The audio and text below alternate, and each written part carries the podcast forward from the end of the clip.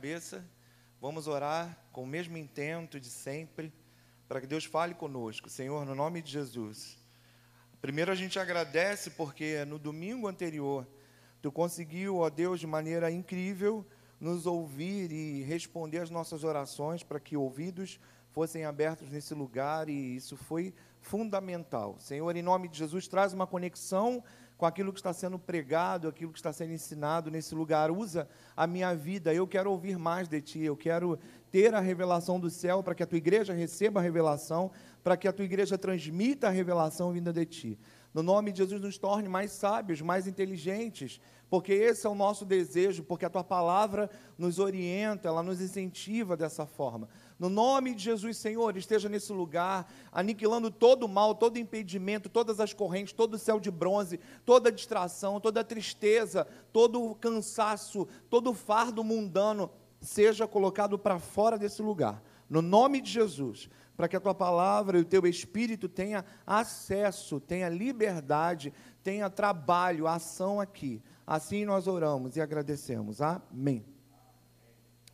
Queridos, é que responsabilidade, né? Você, a gente cria uma expectativa e é, é uma boa expectativa e a gente vai se cobrando durante a semana de trazer uma continuidade de algo que de repente não era nem projetado. Mas eu quero contar um negócio para você, um segredo. Eu acho que contei antes, mas para algumas pessoas não, não estavam aqui.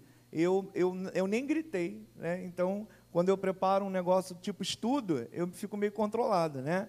um pentecostal mais controladinho. Então foi tão bom que eu consegui, então valeu a pena. Só que aí se transformou em, em parte 2. E eu juro que não vai ter a 3, não. A gente para por aqui. Tá? E depois você terá uma grande surpresa se nós te convidarmos para um curso, para alguma coisa nesse sentido. Então já se sinta contemplado. Tá?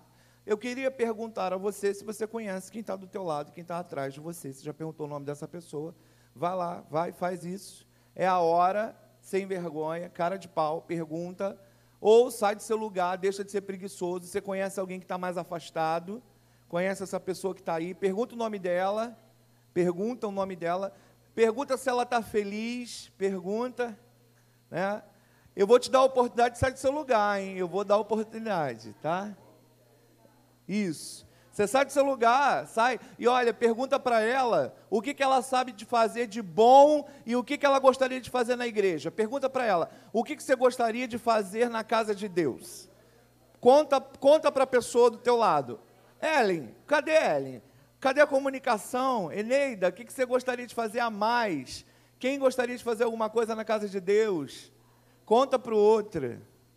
Conta, de, de, desenrola aí o rolo, depois a gente vai ficar sabendo saber o que você gosta, o que você quer fazer, é ser feliz. Estar aqui feliz é a máxima desse tempo, é a máxima dessa fase, é a máxima que nós temos pregado nesse lugar, a unção de alegria, de felicidade, de plenitude. E eu quero te falar uma coisa: estar aqui, sentado olhando para cá só, todo dia, entra dia, sai noite, não é verdade que isso traz felicidade para ninguém. E eu estou falando daquilo que o Senhor é capaz de fazer nos nossos corações. Então, deixa eu te falar uma coisa: você tem muito para oferecer. E você ainda não sabia disso. Alguns já descobriram, outros estão descobrindo.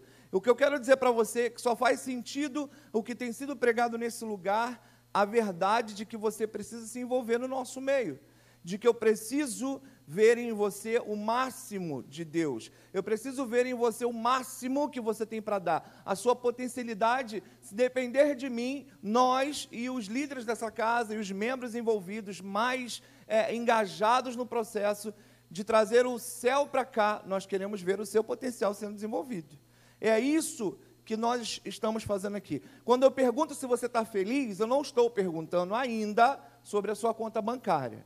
Quando eu pergunto se você está feliz, eu não estou perguntando ainda se você comeu aquilo que você gostaria de ter comido hoje. E hoje eu pedi uma comida que veio toda errada no meu trabalho. Que é uma frustração para o gordo? É pedir um negócio que você vai comer errado. Então isso não me traria felicidade para hoje, só me traria problemas. Eu vim para cá, né, pensando na comida que veio, que veio errada para mim. Mas a felicidade não é essa. A felicidade é estar aqui, encontrar o povo de Deus feliz. Encontrar o povo de Deus querendo fazer alguma coisa. E deixa eu te contar um outro, um, um outro segredo. Você veio porque era para você estar aqui. Olha que interessante. Você vai ouvir uma segunda parte de um todo independente de um conhecimento consolidado com aquilo que a igreja tem oferecido para você. Então fica tranquilo, fica feliz, porque é para você, não é para quem não veio, tá bom? Bom, a, a gente, eu quero abrir a, a leitura com você é, no livro de, no primeiro livro de Crônicas, abra comigo. Acho que é Crônicas, não, não é não. Coríntios. Primeira carta, é porque, né, CO, CRO, é tudo errado aqui. E isso é porque a gente estuda, né? A gente faz um seminário a gente se enrola. Vamos lá. É, primeira carta de Coríntios 12, 27. Se não for, a gente vai descobrir agora se era Coríntios ou Crônicas. Vamos lá, para minha, para minha surpresa. Hum, é isso aí, viu? Coríntios, está certinho. Então, primeira, é, primeira carta de Paulo à igreja de Corinto, primeira carta de Paulo, que poderia ser para a igreja oceânica Rio das Ostras, aqui, ó, Nova Vida Oceânica, diz assim, ó, ora, vocês são o corpo de Cristo e individualmente membros desse corpo. Lembra que a gente falou aqui? A gente perguntou o que, que você quer fazer, o que, que você gosta de fazer, o que, que você trabalha, o que, que você tem de melhor. Pode ir lá, Lorena, próximo. Eita! A uns, Deus estabeleceu na igreja, primeiramente, apóstolos, em segundo lugar, profetas, em terceiro lugar, mestres, depois operadores de milagres, depois os que têm dons de cura, e o de ajudar, e o de administrar, e o de falar em variedade de línguas. Tá bom para você? Então é isso. Ó, somos nós. Somos nós. Isso aqui não é surpresa. Então eu abro a leitura com você para dizer que você se encaixa ali. Você se encaixa uma, duas ou mais vezes exatamente nesse versículo. Bom, o que, o que me trouxe a, a, falar com vocês sobre cultura de honra, né, que a gente vai chegar lá na, na página bonitinha, é exatamente a ideia de é, consolidar, organizar na nossa cabeça aquilo que tem sido pregado nesse lugar. Todos aqui, eu acho que já ouviram alguma coisa que diferencia ah, o fato de sermos agora apostólicos e proféticos e não mais pastoral. Já ouviu isso? Levanta a mão, não precisa ficar com medo do pastor, não. Que aí, se estiver errado, a gente conserta junto, ele está aqui. Não é isso? A gente tem ouvido isso. Se você está tímido, hoje é dia de tirar dúvida. Acabou o culto, segura o pastor. Tá? Não tem nada a ver com isso. Então vamos lá. Baseado nessa informação, eu quero dizer para você que talvez muitos dos líderes de igreja têm adoecido por não entender isso. Muitos têm, é, na verdade, é, se tornado, é, é como é que vou dizer, é, ideias equivocadas por não compreender o que a gente está falando aqui agora. E a gente vai explicar. Não, não conseguem trazer de forma inteligente, sobrenatural de Deus para esse espaço. E muitos têm, têm se perdido exatamente em experiências é, do profético de forma não exitosa e traumática. Não é verdade? Você não precisa confirmar para mim, mas você já deve ter ouvido um crente falar que cuidado com a profecia. Cuidado porque ela destrói. Cuidado porque ela é perigosa. Olha só que absurdo em que nós chegamos, em que, em que fase nós chegamos do Evangelho a considerar tal afirmação. Porque em nenhum momento você vai encontrar na palavra de Deus falando para que você tenha cuidado com a profecia, porque ela é absurdamente errada, equivocada e perigosa. Cuidado com o profeta, você não vai ter isso. Você vai ter outra consideração para você analisar a profecia de forma inteligente. É outra, outra vibe. E de repente, nós temos líderes doentes, nós temos pastores cansados, exauridos, ministérios cancelados, e nós temos profetas e profecias destruídas porque muita coisa equivocada tem sido falada. E aí a gente vem para cá hoje falar exatamente que isso acontece na igreja quando nós não entendemos que Deus estabeleceu as pessoas de forma diferente e ordenada. Eu li para vocês antes. Olha só, tem uma ordem. É isso que a igreja, na figura dos nossos pastores, estamos tentando dizer para vocês o, o que é a ordem estabelecida por Deus, lida agora em Coríntios. Exatamente existe uma ordem, uma ordem de importância. Por isso que nós vamos entender e nos importar com a ordem de apóstolos e profetas. É por isso que nós estamos aqui hoje, para entender onde estão cada um de nós. Onde nós estamos, onde essas pessoas estão. Diga para a pessoa do teu lado, eu estou aqui. Fala para ela. Quase entendendo. Isso aí. Que eu também estou entendendo um pouquinho. Queridos, o fundamento no apostólico e do profético mantém o estado de preparação da mordomia da igreja. É isso. Para nós vivermos tudo aquilo que Deus tem para nós, de forma a administrar isso como mordomos, nós precisamos estar ancorados nisso que estamos pregando de um tempo para cá. Então, entender o apostólico e o profético e estar ligado a ele é que nos faz manter de alguma forma a atividade de mordomia da igreja. Quando eu falo ou quando o outro diz e vem para cá falar sobre dízimos e ofertas dizendo que você já é próspero, quando nós dizemos que o shalom de Deus já alcançou, porque nada quebra, nada sai do lugar e nada falta, é porque nós vivemos o sobrenatural ancorado no apostólico e no profético. Então ninguém inventou nada, é algo sobrenatural. E a gente vai caminhando para compreender um pouco mais. Tem 20 folhas aqui, passei a primeira. Tá? Se você fizer cara de que está prestando atenção, eu avanço. Então depende de você. Somente com a unção das, dos cinco ministérios é que nós, é que a igreja pode receber de Deus o derramar sobre o mundo. Ok? Entendeu? Bom, a gente vai chegar a definir os cinco, né? Nós vamos falar sobre o apóstolo, o profeta, o mestre, o pastor e o evangelista. Mas eu quero te falar uma coisa: você é um deles. Certamente você é um deles. A igreja viva de Deus se encaixa em um desses lugares aqui. E eu não estou falando ainda sobre dons, eu estou dizendo sobre atividade. Olha só. Então, se nós temos essa compreensão, nós compreendemos que existe uma unção liberada especificamente sobre cada um de nós. Então, se alguém não entendeu ou não percebeu, nos cabe em Deus mostrar que existe uma unção específica sobre a nossa vida. Querido, por isso que você veio para cá e Deus te trouxe para cá e te colocou aí para ouvir exatamente isso, lembrar a você que você tem uma unção específica de Deus sobre você. Mas ela é muito específica, ela é muito exclusiva, ela é fundamental sua sobre a sua vida para derramar sobre o outro para derramar sobre o mundo. E você vai entender mais adiante. E aí eu trago de novo a, a imagem que nos trouxe domingo passado pela manhã para falar. Todo esse material é, é utilizado também, né, ancorado nos estudos do, do, apostólico e do profético, mas esse em especial é o livro Cultura de Honra, né, vivendo uma atmosfera sobrenatural de Dan Silk, que é da igreja é, Bethel Church, né? enfim, como queiram pronunciar, fiquei muita vontade até para chamar de Betel, como eu já ouvi. E lá a igreja é, é, do, do, pastor Billy John, conhecidíssimo, autor de muitos livros, uma igreja famosa pelo seu modo é, avivado de lidar com a comunidade local. Então, o cara ligado a um, a um desses ministérios, um pastor, escreve. Dennis Silk vai falar para a gente exatamente sobre cultura de honra. O que, que tem a ver cultura de honra? Se eu não reconheço a unção na vida do meu irmão, eu não o honro. Se eu não reconheço os cinco ministérios na minha igreja, eu não consigo honrar. E se eu não consigo honrar, eu não entendo nada. Aí sabe o que, que acontece? Acontece o que você viveu lá na outra. Que outra? Outra igreja. Qual? Sei lá. Mas você vem para cá agora viver a felicidade de Deus.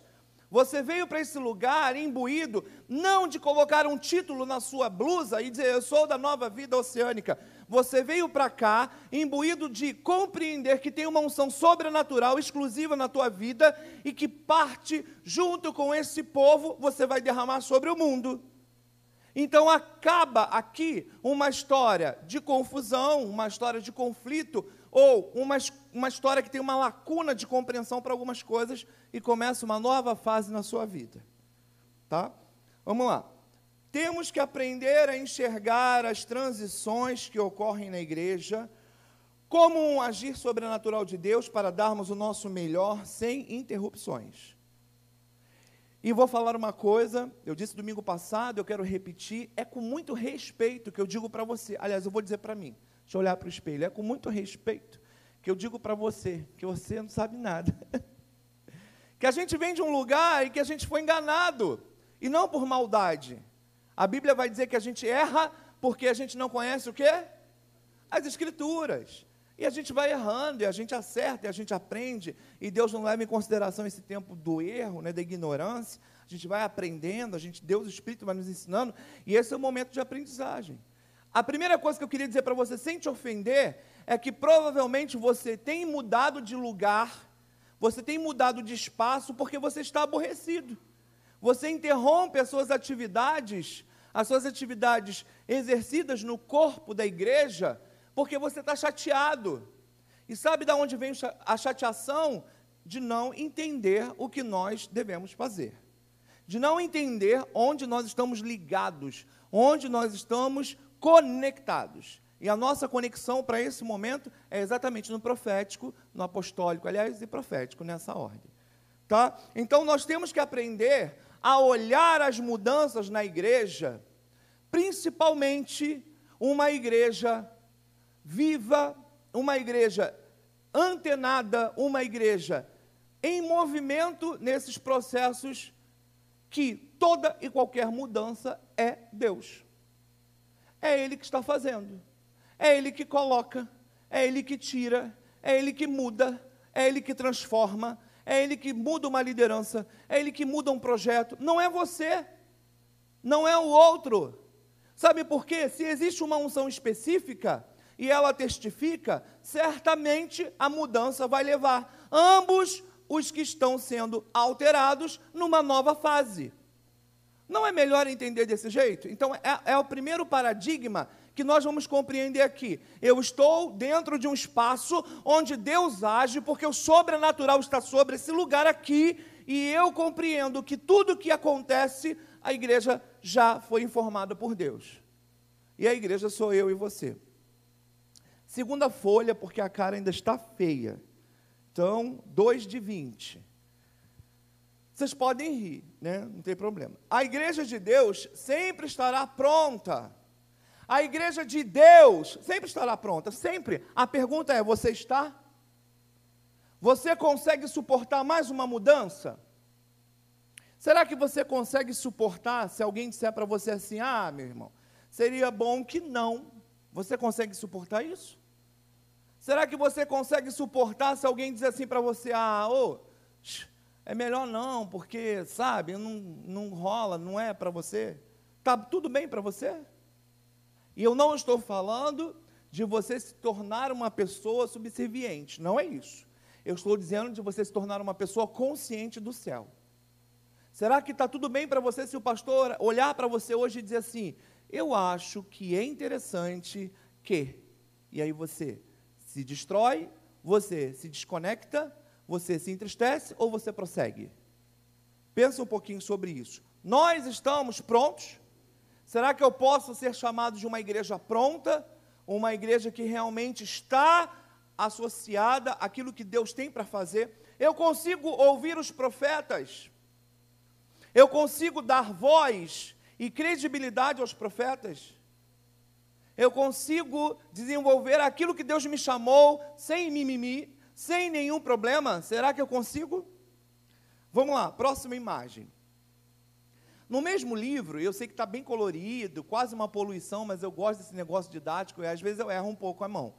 Mas ali, deixa eu ler para você. Lá em cima a gente tem mestre, né? É, é, a gente tem evangelista aqui, profeta, apóstolo e pastor e aí a gente tem um acidente de carro.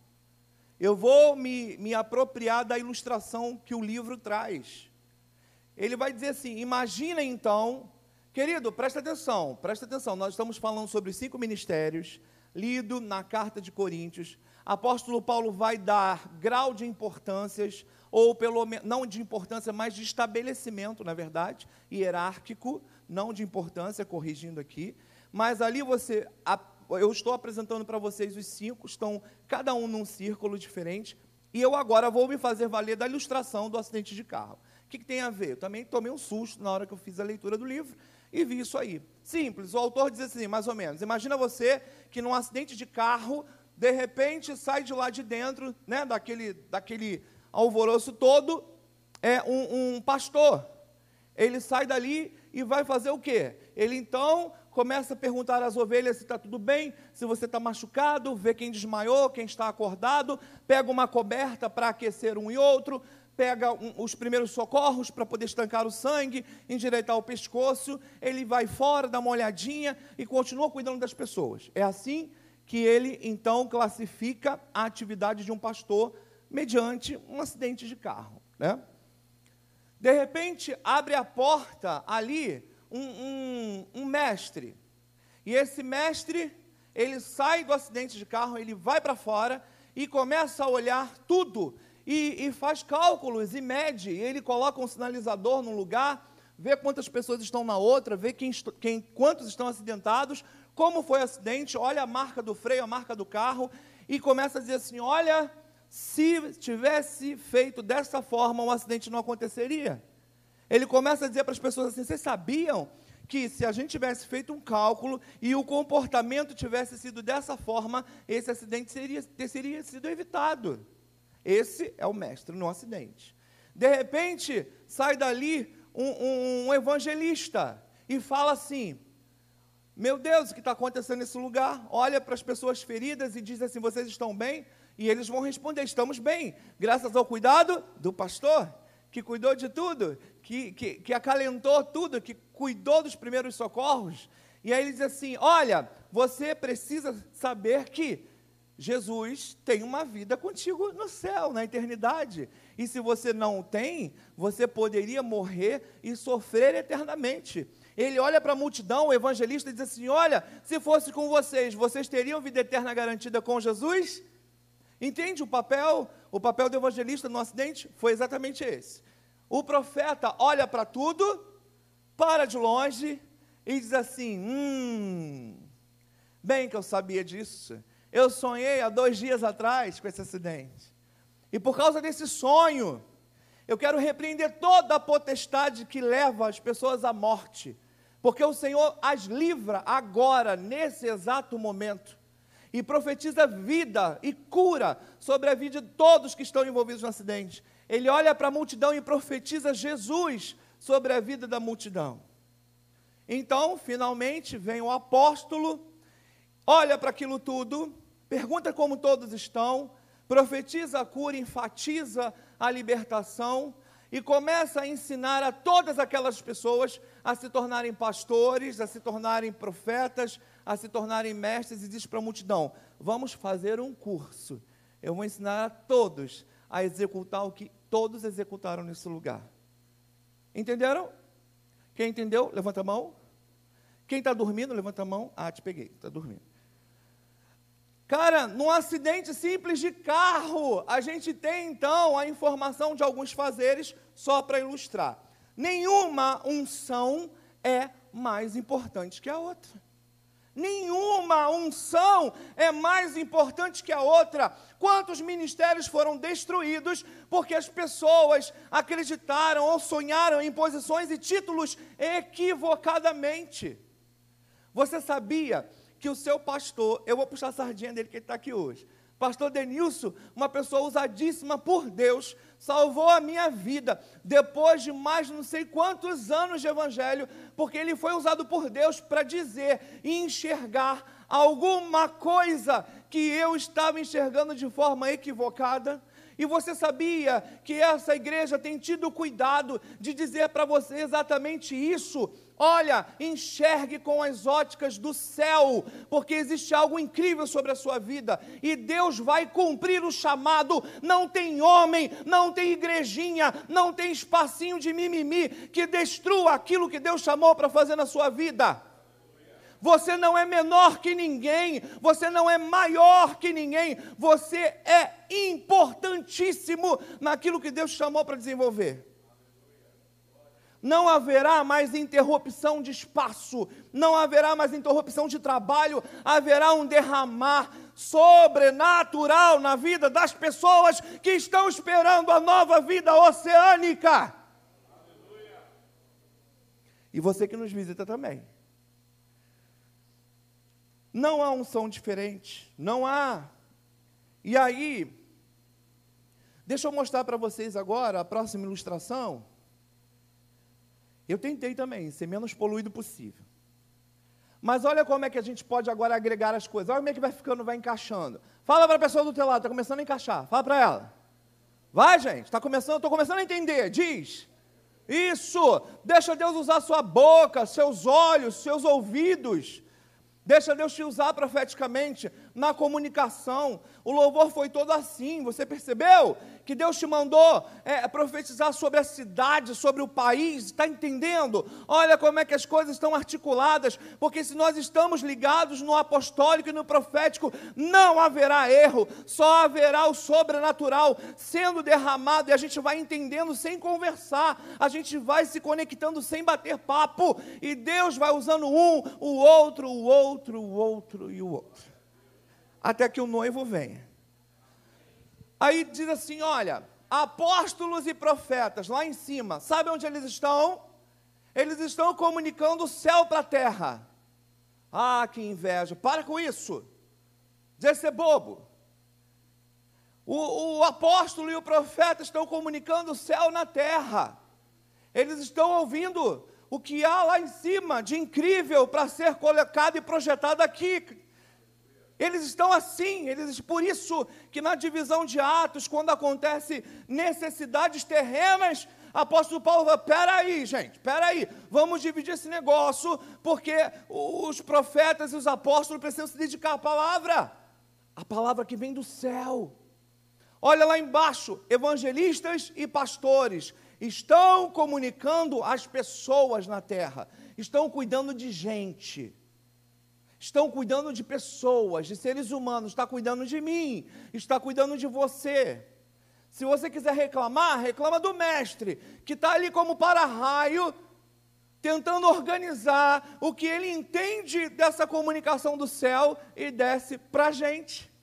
Então, se você quer reclamar, reclama do mestre, porque não é nada. Ele só está tentando organizar a bagunça. Porque gente falando do sobrenatural e gente precisando entender o sobrenatural de forma terrena. Então, esse é o desenho. Os cinco ministérios estão aqui.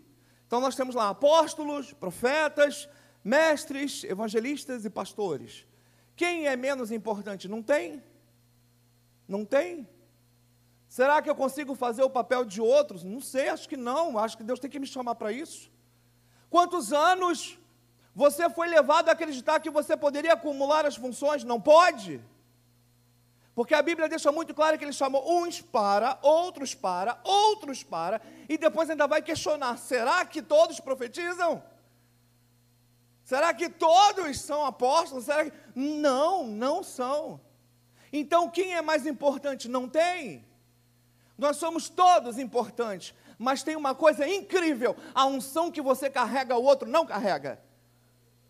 E não tem disputa nisso nenhuma. Tem alegria, tem é festa, tem é, é paz. A gente estava conversando hoje com alguns pastores e a gente estava falando de como esse momento traz leveza, porque o jugo do Senhor é suave e o fardo dele é leve. Se está pesado para você, é porque você está confuso.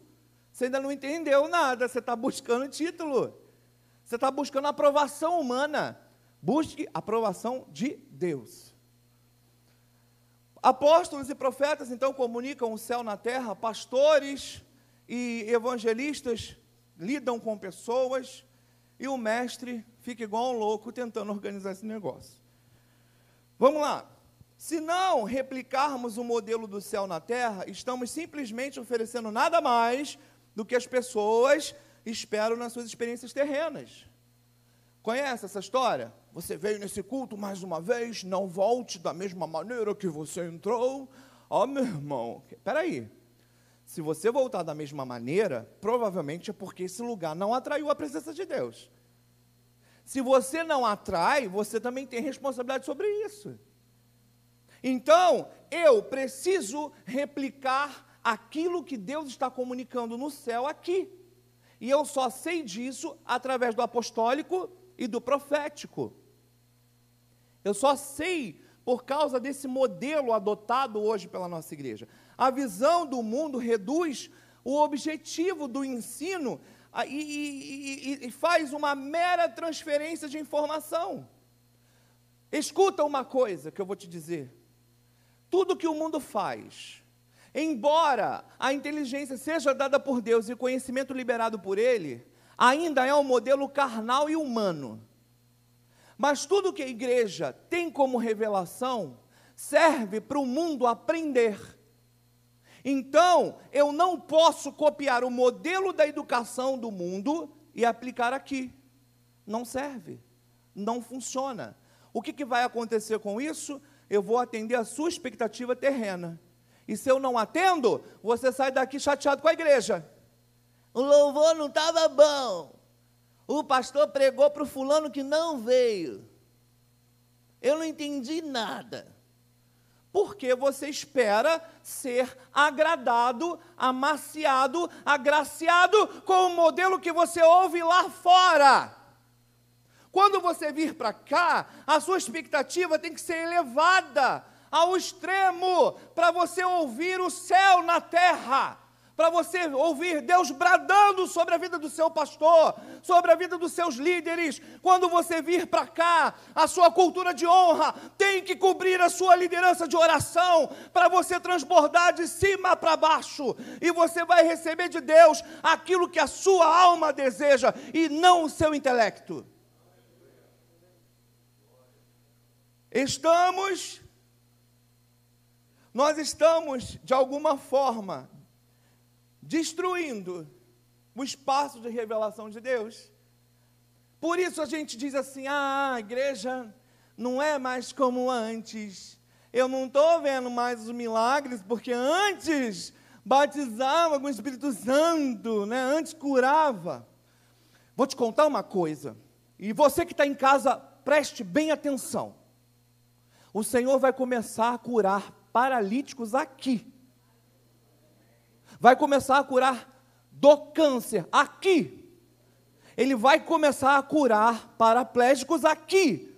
Ele vai começar a curar autistas aqui. Ele vai começar a transformar pessoas aqui. Venha com essa expectativa. Comece a fazer convites. Comece, porque o desejo dele é esse. Deus não é como eu e você, que o desejo acaba, que a vontade para, ela se cessa. Ele é Deus, Ele é sobrenaturalmente Deus, Ele é o grande eu sou, Ele emana poder, Ele quer liberar poder, e não existe igreja antiga, existe a igreja conectada no céu. Começa a fazer esses convites. Começa a fazer esses convites. Você vai entender onde a gente vai chegar. Se descobrirmos, só descobriremos, na verdade, nossa principal vocação em Deus à medida em que nos sujeitarmos a experimentar, como um ensaio, a cultura de honra a que estamos submetidos. É difícil, não é? Se submeter? Não minta para mim. Eu não vou mentir para você, é difícil. Você está perdido. Enquanto a gente está perdido, a gente quer dizer para todo mundo que a gente sabe fazer. Aí a gente quer dizer, a gente quer afirmar, a gente vai dizer que o pastor não me vê, e que o evangelista não me viu, e que o diácono não me viu, o líder não está me vendo. Se submete à cultura de honra. Honre, Deus vai te honrar. É imediato. Não tem um ano, não tem dois anos, tem dois minutos no máximo se submete à cultura de honra para reconhecer na vida do outro o chamado que Deus tem sobre essa igreja. Lembra que eu falei que Deus é que transforma? Se você sente que existe alguma coisa fora do lugar, mas você se submete em honra e você ora, Deus coloca no lugar. Deus coloca no lugar. Ele tira. E se você está disposto a ir embora porque ouve o que não quer, é porque Deus está te levando. Ruim, né? Você que está em casa, ruim, né? Mas é Ele, a obra é dele, Ele tem interesse superior a isso tudo que pensamos. E aí eu digo para você que nós precisamos nos submeter uns aos outros. Sabe como? Você sabe como? É caladinho? Uhum. Não.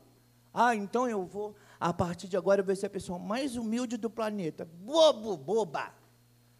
A partir de hoje, você vai fazer o que o apóstolo Paulo fala, para buscar com zelo os melhores dons a partir de hoje você vai se encher. A partir de hoje você vai encher o, de, de, do seu barro de azeite, o seu vaso de azeite. A partir de hoje você vai se encher dos dons de Deus. E não é de um, são de vários, para você poder colaborar com o profético e apostólico nesse lugar. A partir de hoje, a sua unção, preciosa unção, começa a ter um valor incrível. Se você recebe alguém com amor, se você doa, se você faz comida, se você varre aqui, se você limpa ali, se você fala com pessoas, se você pinta, se você desenha, se você canta, se você prega, a partir de hoje é com muita intensidade. Não é com silêncio, para com isso. O bispo fundador dessa igreja diz que isso é uma falsa modéstia e é um grande pecado, é uma grande mentira.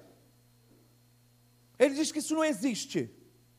Nós estamos mentindo para nós mesmos. Encha-se do Espírito de Deus. Fala para a pessoa do teu lado, encha-se do Espírito de Deus. Profetiza para ela, profetiza com cara de mal, vai. Encha-se do Espírito. Mentira, o profeta não é malvado. O profeta é doce, ele ensina, Fala para ela com serenidade, encha-se do Espírito de Deus. Saia da mornidão, saia do silêncio. Tem alguém querendo te enganar, não é essa igreja, não é o Espírito de Deus, não, hein? Quando não estamos ambientados, nem. E, folha 3. Tá bom, gente, sei que vocês gostaram. Não é a 3, eu já me perdi, não tem 20, não. Não vou contar mais piada também, não. Quando não estamos ambientados e nem submetidos à unção, somos conduzidos por insatisfações, aborrecimentos, porque passamos a ouvir com ouvidos terrenos. Domingo passado, Deus falou assim: ore para os ouvidos estourarem, para serem libertos. E Deus abriu ouvidos espirituais e ouvidos carnais. Foi lindo demais esse lugar. Faz isso todo dia que você entrar aqui, porque o que tem de cera demoníaca entupindo nossos ouvidos e a nossa visão, vocês não têm ideia. Quando nós estamos fora dessa conexão, tudo é chato, tudo é problema. Doar é problema, ouvir é problema, estar aqui é muito chato. Pastor não orou por mim, meu último dia nesse lugar. Para com isso. Não é teu último dia, é o recomeço da sua história. É o recomeço, profeta. É o recomeço, professor. É o recomeço, pastor. É o recomeço, evangelista. Apóstolo, é o recomeço. Você está entendendo que nós precisamos de muitos apóstolos, muitos profetas, muitos pastores, muitos evangelistas, muitos mestres? Precisamos de muito, muito, muito, muito. É só o começo. Um ambiente que reflete a cultura do céu faz com que milagres, sinais e maravilhas se tornem normais no cotidiano porque o dono desse céu é poderoso. Vai ser normal. Aplauda ele para ele ouvir. Vai ser normal, normal, normal. O que vai ser estranho vai ser o dia que alguém entrar aqui descrente. O que vai se tornar estranho é quando não ocorrer o milagre na entrada. O que vai ser estranho vai ser um ajuntamento de diáconos e obreiros orando por alguém, porque o irmão do lado não orou. Isso vai ser estranho. Mas aqui vai ser normal o poder de Deus, sobrenatural, para ir tu para casa na segunda-feira feliz, para você aguentar a terça feliz, para você receber um almoço horroroso e comer feliz, porque o dia de estar aqui é melhor. O dia de estar aqui diferencia daquela lugar de onde você veio, que aquele pastor que ainda não sabia, ficava te cobrando para estar. Porque não há cobrança quando há sobrenatural, há sede e fome de Deus. Não há substituição. Ninguém negocia um dia de descanso ou um dia de bobeira para não estar aqui nesse lugar. Você não entendeu ainda? Qual é o princípio da honra, então, diante do apostólico e profético? Você falou um monte de coisa. Qual é o princípio da honra? Por quê? O que, que tem a ver cultura de honra com apostólico e profético? Eu vou falar aí para você, ó, próximo, pode passar, Lorena. Buscar os dons espirituais. Precisamos nos tornar maduros quanto à busca de dons que nos mantêm com um relacionamento saudável com os profetas e os profetas com a igreja. Pulei para o profeta, tá? É, não vou citar nome, pelo amor de Deus, né? Mas olha, como é terrível. Eu vou citar assim, lá em casa. Posso? Como é terrível a gente ter que cuidar, zelar com, com amor e temor da vida de profetas que estão desestimulados porque se tornaram cauterizados pelos disse-me-disse. Andréia aprendeu a profetizar, Deus a fez profetiza da casa de Deus, eu estou falando literalmente, eu não estou falando só não vou calar meus lábios da força natural que o crente tem, eu estou falando da sobrenatural que Deus dá. A gente vive isso lá em casa, sabe qual é seu papel? Fala, Deus, usa seu filho, usa sua filha, fala, porque eu quero ouvir. Eu sou maduro para ouvir. Eu tenho buscado os dons, eu vou respeitar. Querido, se você recebe o profeta como ele tem que ser recebido, você terá galardão. Pode passar ao próximo. Lembra que eu fiquei faltando a, a citação, a referência? Está aí, ó, Mateus 10, 41. Se você recebe, o seu galardão é como o de um profeta. Não vai precisar de mesa branca. Você não vai precisar recorrer ao espiritismo, porque nem lá eles suportam a presença de Deus que habita dentro de você. Então você vai ter um galardão tão incrível, porque simplesmente você honrou o profeta, você honrou o apóstolo, você honrou o seu líder, você honrou, honrou, honrou. Então encha-se dos dons de Deus. Quem receber um profeta, recebe galardão como? E assim vai embora. Precisamos permitir que os profetas e apóstolos observem e comuniquem o céu para nós. Para de interromper esse processo.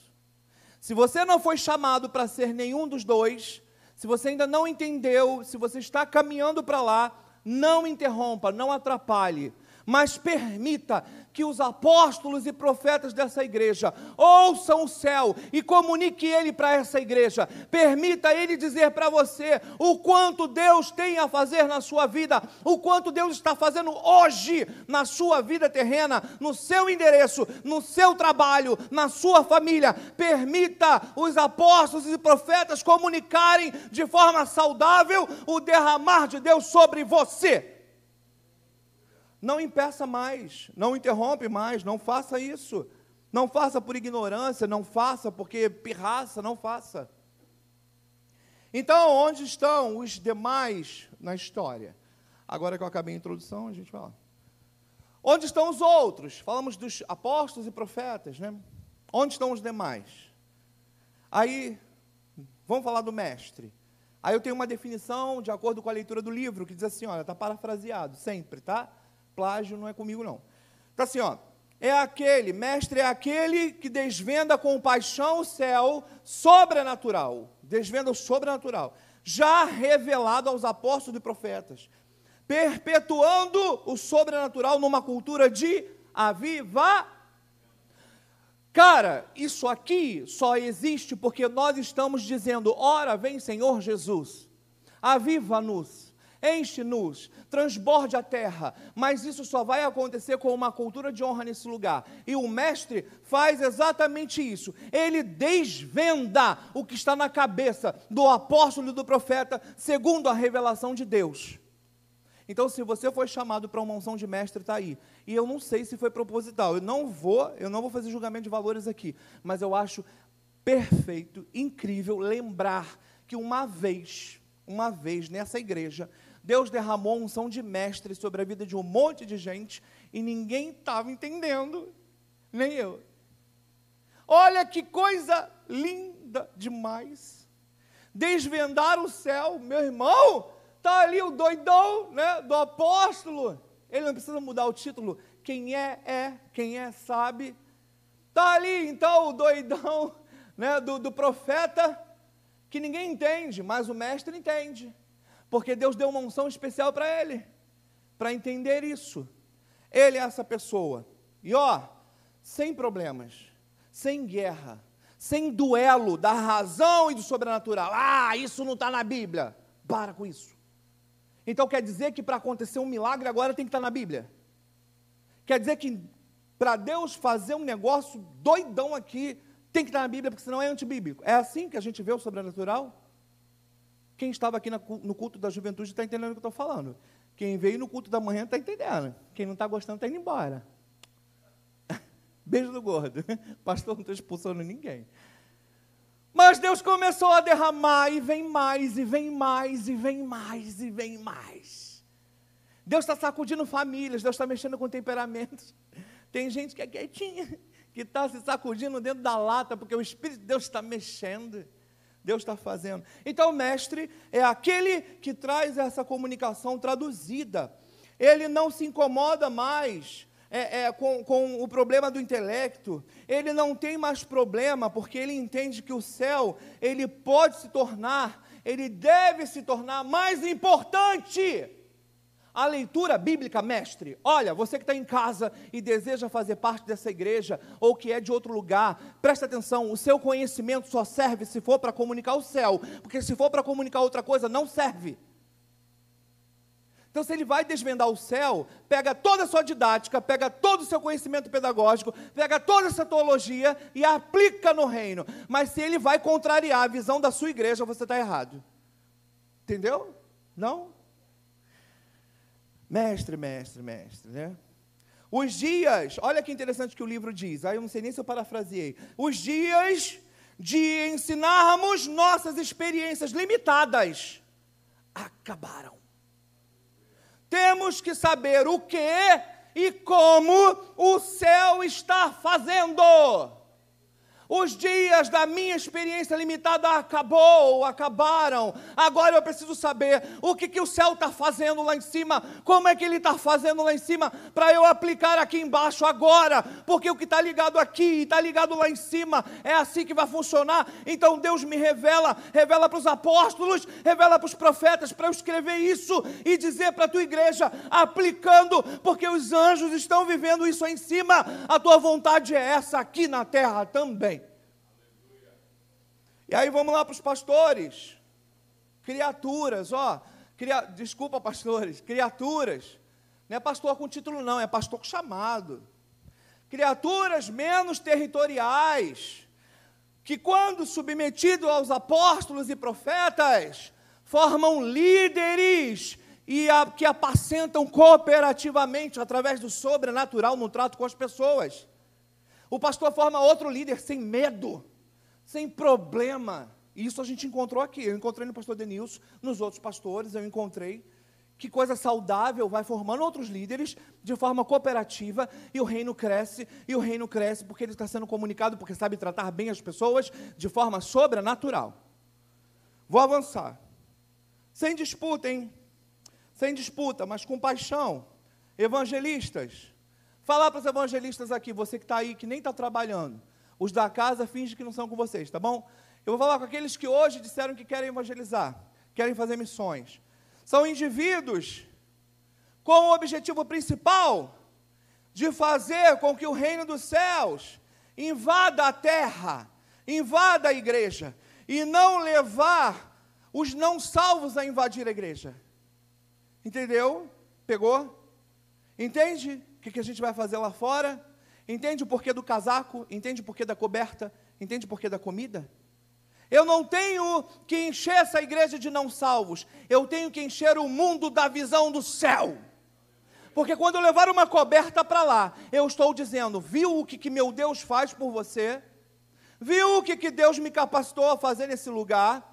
Você viu, eu li para vocês, eu falei para vocês que uma igreja na Baixada Fluminense recebeu uma menção honrosa de fazer pela comunidade aquilo que a prefeitura deveria fazer. Estamos chegando lá, nós estamos chegando ao ponto, se Deus quiser, de pagar o salário de muitos funcionários e servidores que precisam ser reconhecidos. E vou te dizer mais: eles vão aprender com essa casa como é o melhor da saúde, o melhor da educação, o melhor do serviço social. E é política? Não, é Jesus, é o reino do céu, é, o, é a justiça de Deus nesse lugar. Eles vão aprender aqui conosco como fazer justiça, porque o Senhor tem te capacitado para isso. É o que eu falei. Se você cozinha, se você canta, se você desenha, faz melhor, faz melhor, porque é Deus que te chamou para fazer. Haverá fila para aprender nesse lugar. Mas não deixa ser corrompido pela imploração de um líder dizendo que vocês não veio para uma escala. Não deixa a tristeza de um líder invadir o lugar que deveria ser do Espírito de Deus, dizendo para você: não falte o culto, colabore na escala, venha mais, dê mais, seja generoso, faça mais que isso. Deixa Deus te usar. E aí eu termino dizendo para você, evangelista, que o estudo é importante, a festinha também é importante. Fica calmo, a gente vai chegar lá. Está todo mundo no mesmo barco. Aí aproveita a festinha, as pessoas tiram o casaco, sequestra o casaco, sequestra o casaco e leva para missões. Brincadeira, faz isso não, hein? Querido, Deus está falando, hein? O exército lindo se levantando, hein? Aqui, ó. A honra, então, enfim, a honra é a ferramenta pela qual nos permite reconhecer nossos papéis e unções que possam ser derramadas sobre as pessoas para que elas atuem. É isso, é isso. Lembra? Se você tem legitimidade, porque você foi curado do câncer, ei, começa a curar outras pessoas. Se você tem legitimidade para profetizar, profetiza sobre outros. Se você sabe, faz, faz. Sussurra, canta, fala em línguas no ouvido do outro. Começa a profetizar novos caminhos, pastos verdejantes sobre a vida de quem entra nesse lugar, de quem está nesse lugar. A honra é fundamental. Se eu não honro quem está do meu lado, lembra da frase? Se eu não consigo honrar aquele que eu acho que menos merece, eu não vou honrar ninguém. Se eu não honrar o feinho, o estranho, e o estranho, eu não vou honrar ninguém. Porque quem é especial para você? Eu quero entender. Eu queria entender o que, que minha mãe viu em mim, quando ela fala que eu sou o filho mais lindo do planeta. Eu não sei o que, que ela viu, não, mas eu sei que o Espírito de Deus viu. Eu sei o que, que ele viu em você. O que eu não vi, mas ele viu. E os profetas viram. Vamos lá. Aqui, próximo para terminar, prometo. Está aí a mesma distribuição dos cinco ministérios. Isso são ministérios, tá? Não é ministério de, de música, ministério de casal, ministério. É isso aí, ó. ó. Mestre, evangelista, pastor, apóstolo, profeta. Falei tudo fora da ordem. Atos de honra sustentam estes relacionamentos. Atos de honra sustentam estes relacionamentos. A sua honra vai tornar essa corrente inquebrável. Essa honra vai tornar a igreja muito mais forte. Essa honra a que você submete e você reconhece, torna você muito mais cheio da unção de Deus. Essa honra diz para o seu líder e diz para essas pessoas que está tudo bem, que você está entendendo o recado do céu. Essa honra. Então, atos de honra sustenta o que estamos criando nessa nova fase. Não se perca no caminho. Diga para a pessoa do teu lado, não se perca do caminho. Fala para outra também, fala para o de trás. Não se perca do caminho. Agora deixa eu chamar a tua atenção para uma coisa que a gente vai terminar, última frase. Se você não honra a presença de Deus nesse lugar, você não entendeu nada. Porque ele vai vir. Ele tem chegado. Ele tem vindo. Eu me lembro muito dos grandes avivalistas, pelo menos mais próximo de mim, Benny Hinn, Catherine Kuhlman. Ele vem, ele vem sedento para te tocar, para te transformar, mas somos capazes de entristecê-lo. nós somos capazes de afastá-lo. Deus vem ao seu encontro nessa igreja. Ele está marcando território, moradia, espaço. Deus está marcando um lugar, um encontro com você como você nunca viu antes mas honre essa presença nesse lugar, senão nós vamos ficar com cara de tacho. Honre para que ele faça os milagres dele todos os dias que ele estiver aqui. E até para os trabalhadores que limpam essa igreja, eles vão ter que se controlar quando começarem a encostar em lugares onde o Senhor começa a consagrar de forma especial.